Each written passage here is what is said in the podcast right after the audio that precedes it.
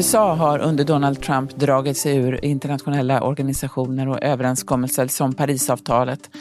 Trump har omförhandlat handelsavtal och hotar med att lämna Nato. Han säger sig prioritera USA framför allt och har visat fäbless för auktoritära ledare. Kanske präglas Trumps utrikespolitik inte minst av oförutsägbarhet. Hur ser Kina och USA på presidentvalet? Hur ser de på Donald Trump och Joe Biden? Vilket USA vill de ha? Välkommen till Studio DN. Jag heter Sanna Thorén Björling.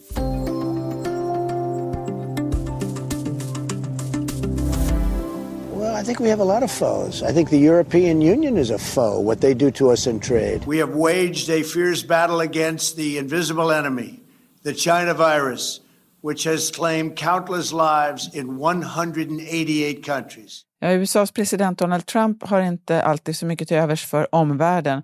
USA är ändå fortfarande världens enda supermakt, så de flesta länder påverkas av vad som händer där. Jag säger välkommen idag till Pia Gripenberg som är DNs EU-korrespondent och Marianne Björklund i Peking. Om vi börjar i vårt närområde. Eh, Pia, relationerna mellan EU och USA är sämre än på länge. Eh, hur har de blivit det? Ja, de har ju blivit det genom att till exempel Donald Trump kallar EU för en fiende när det gäller handelsfrågor och att han har eh, dragit sig ur eh, samarbeten som EU tycker är väldigt viktiga, till exempel Parisavtalet. Och man kan väl säga speciellt att han har varit väldigt på Tyskland i och med att eh, tagit bort trupper därifrån. Han har eh, hotat med sanktioner mot de här Nord Stream dragningen i Östersjön och Angela Merkel är uppenbarligen inte Donald Trumps favorit när det gäller EU-ledare. Hon hade ju väldigt god kontakt med Barack Obama däremot. Just det. Marianne, lite samma fråga till dig. Hur har relationen mellan eh, USA och Kina förändrats eh, sedan Trump kom till makten? Ja, den är ju sämre än någonsin, eller sämre än sedan 80-talet när ju Kina släpptes in i det internationella samfundet. Eh, bland annat har han ju startat ett handelskrig mot Kina och höjt tullarna gentemot kinesiska produkter eh, flera gånger om för miljardtals dollar. Pia, du nämnde just Merkel och Tyskland här. Eh, är det inte också så, ibland tycker jag får en känsla av att man ibland romantiserar Barack Obama som någon slags Eh, Eh, elegant, eh, ledare, sofistikerad ledare. Merkel, du säger att de hade väl, var, var, eh, stod på god fot med varandra, men hon var inte riktigt så himla förtjust i honom efter avslöjandena om att hon var avlyssnad under NSA-skandalen när Edward Snowden avslöjade att USA ja, avlyssnade mycket mer än vad man tidigare visste om. Ja, nej det är sant. Det är, då var det verkligen, eh, det la sordin på den goda stämningen dem emellan kan man väl säga. Men det som är uppenbart med, med Trump är att, att eller om man går tillbaka, Obamas administration, de såg ju Tyskland som det viktiga landet i Europa, skulle jag nog säga. Medan Trumps administration, de har ju istället odlat en del kontakter med eh, Östeuropa som Polen och Ungern och de har med Storbritannien som då ska lämna EU. Så att de har ju uppenbarligen valt bort Tyskland väldigt tydligt. Det finns ju, det är som du säger här, EU har ju förändrats också oavsett USA, eller jag vet inte om det är helt oavsett, men även under de här åren så har det hänt väldigt mycket inom EU. Tycker alla, eh, du är inne på det lite här, Merkel, är hon, hur ensam är hon? Hur ser den här uppdelningen ut i, i förhållande till Trump?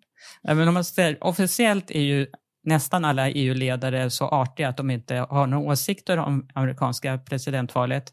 Sen skulle nog majoriteten helst se att Joe Biden vinner, det är inget tvekan om det. Men det finns ju då ett par av dem som brukar vara de här um, bråkiga gossarna i EU-klassen, Orban i Ungern till exempel, som då, och även Sloveniens premiärminister stöder ju, upp, rakt ut så stöder de Donald Trump.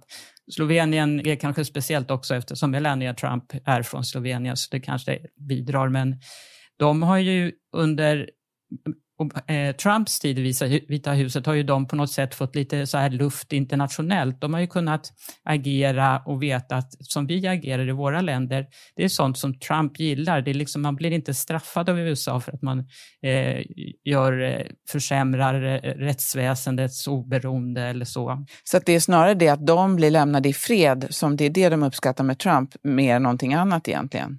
Ja, och de, när Viktor Orbán besökte Vita huset här om året, de hade ju uppenbarligen väldigt goda relationer, han och Trump. De, de var liksom buddies med varandra, det såg man. Är det här, eh, Marianne, är det här någonting som, det har du skrivit också, att det här är ju faktiskt någonting som Kina även kan uppskatta, eller hur? Att bli lämnade lite i fred när det gäller mänskliga rättigheter till exempel.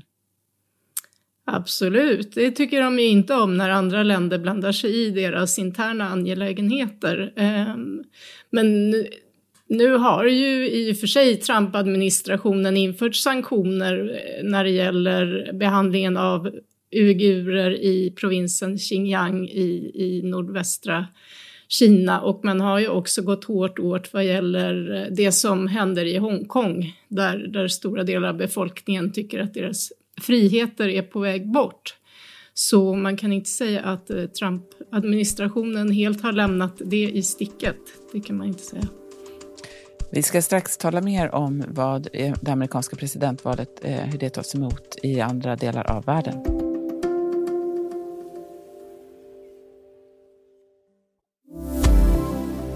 Prata med Pia Gripenberg och Marianne Björklund, DNs korrespondenter i EU och Kina om eh, USA.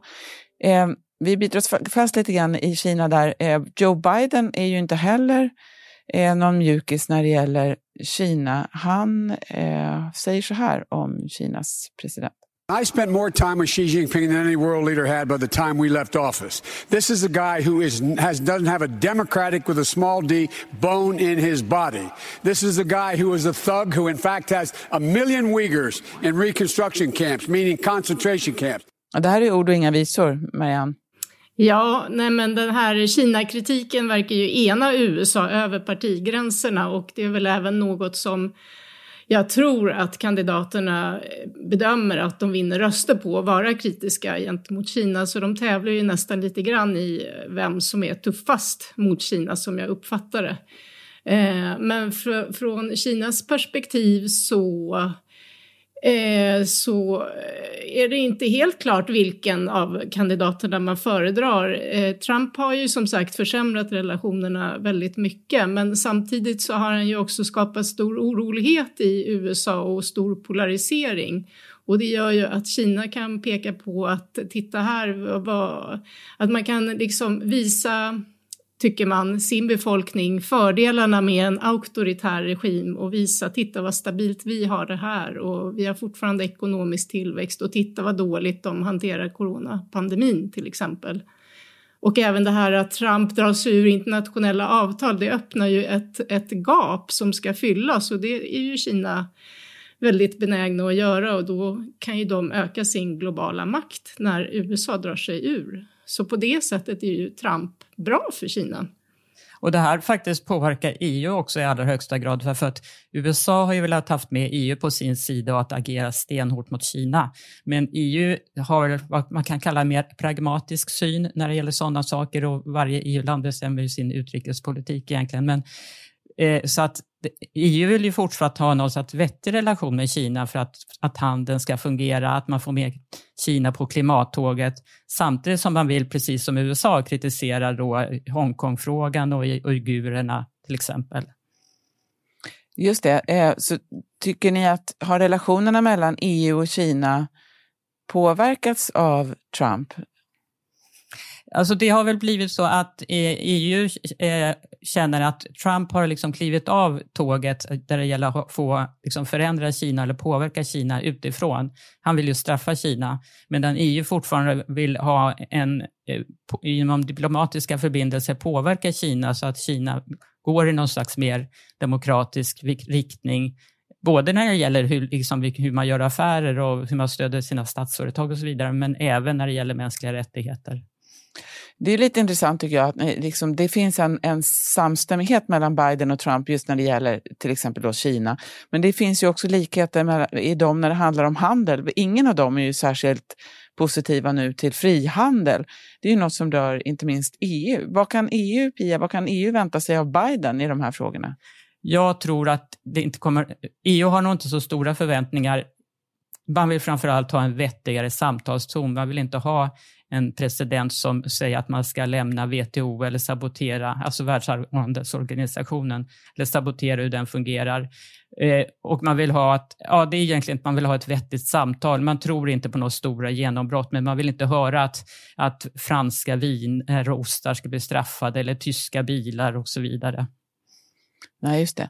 Eh, vilket EU kan Biden vänta sig om han skulle vinna, eller Trump då, men vi säger att Biden skulle vinna. Det är ju inte det, är inte det han ses ju i USA väldigt mycket som en arvtagare till Obama, men EU är ju inte detsamma EU som Obama mötte. Ja, lite beror på vad som händer i Tyskland efter Angela Merkel och hur, hur eh, mycket plats Macron tar i utrikespolitiken. Han är ju väldigt mån om att, att åka runt och synas överallt.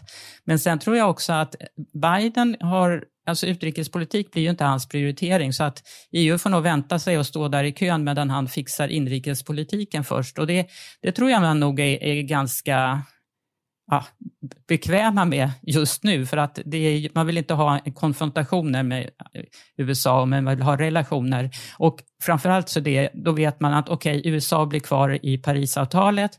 USA kommer att vara fortfarande med i NATO. Alltså så, det, det räcker rätt långt ur EU-perspektiv.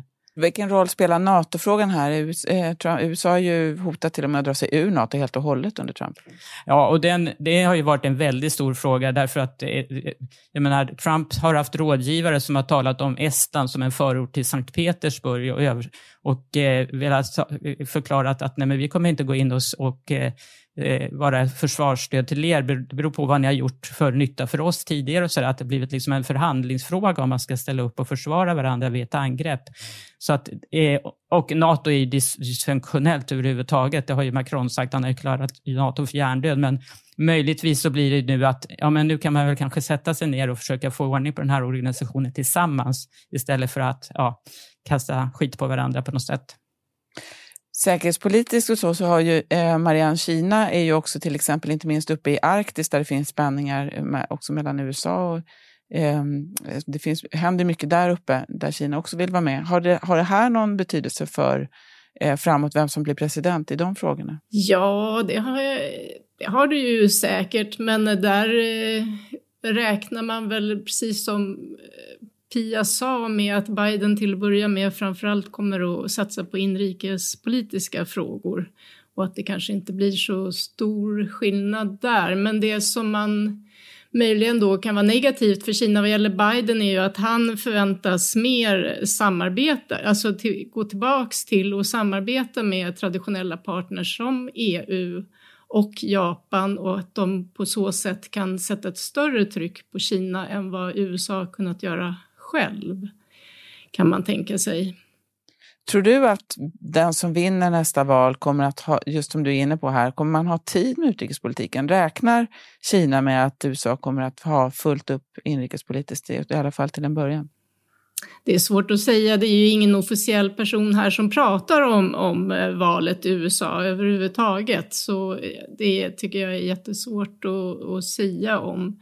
Det, det som eh, man har hört är att de kanske räknar med att det kan bli lite mer förutsägbart om, om Biden blir president och det kan bli lite lättare att hålla en dialog.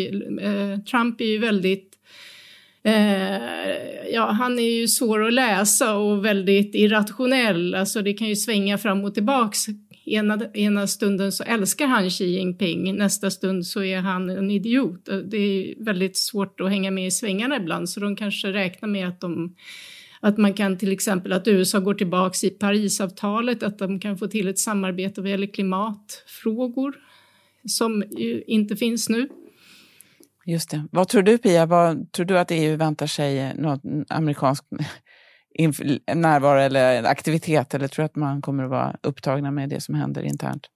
Eh, ja, jo, men det, kommer, det, är precis det, man kommer att vara upptagen internt. Det intressanta blir väl vilken av de första EU-ledarna som får komma på besök till Vita huset. Om det blir Boris Johnson då, som det borde vara med traditionen mellan USA och eh, Storbritannien eller om det blir då Macron eller Merkel. Det är lite så här symbolfråga som jag tror är viktig ur, ur EU-ledarnas ego, eller hur man ska säga, med perspektiv där. För där kan man skönja var kommer eh, USA-administrationen att satsa på.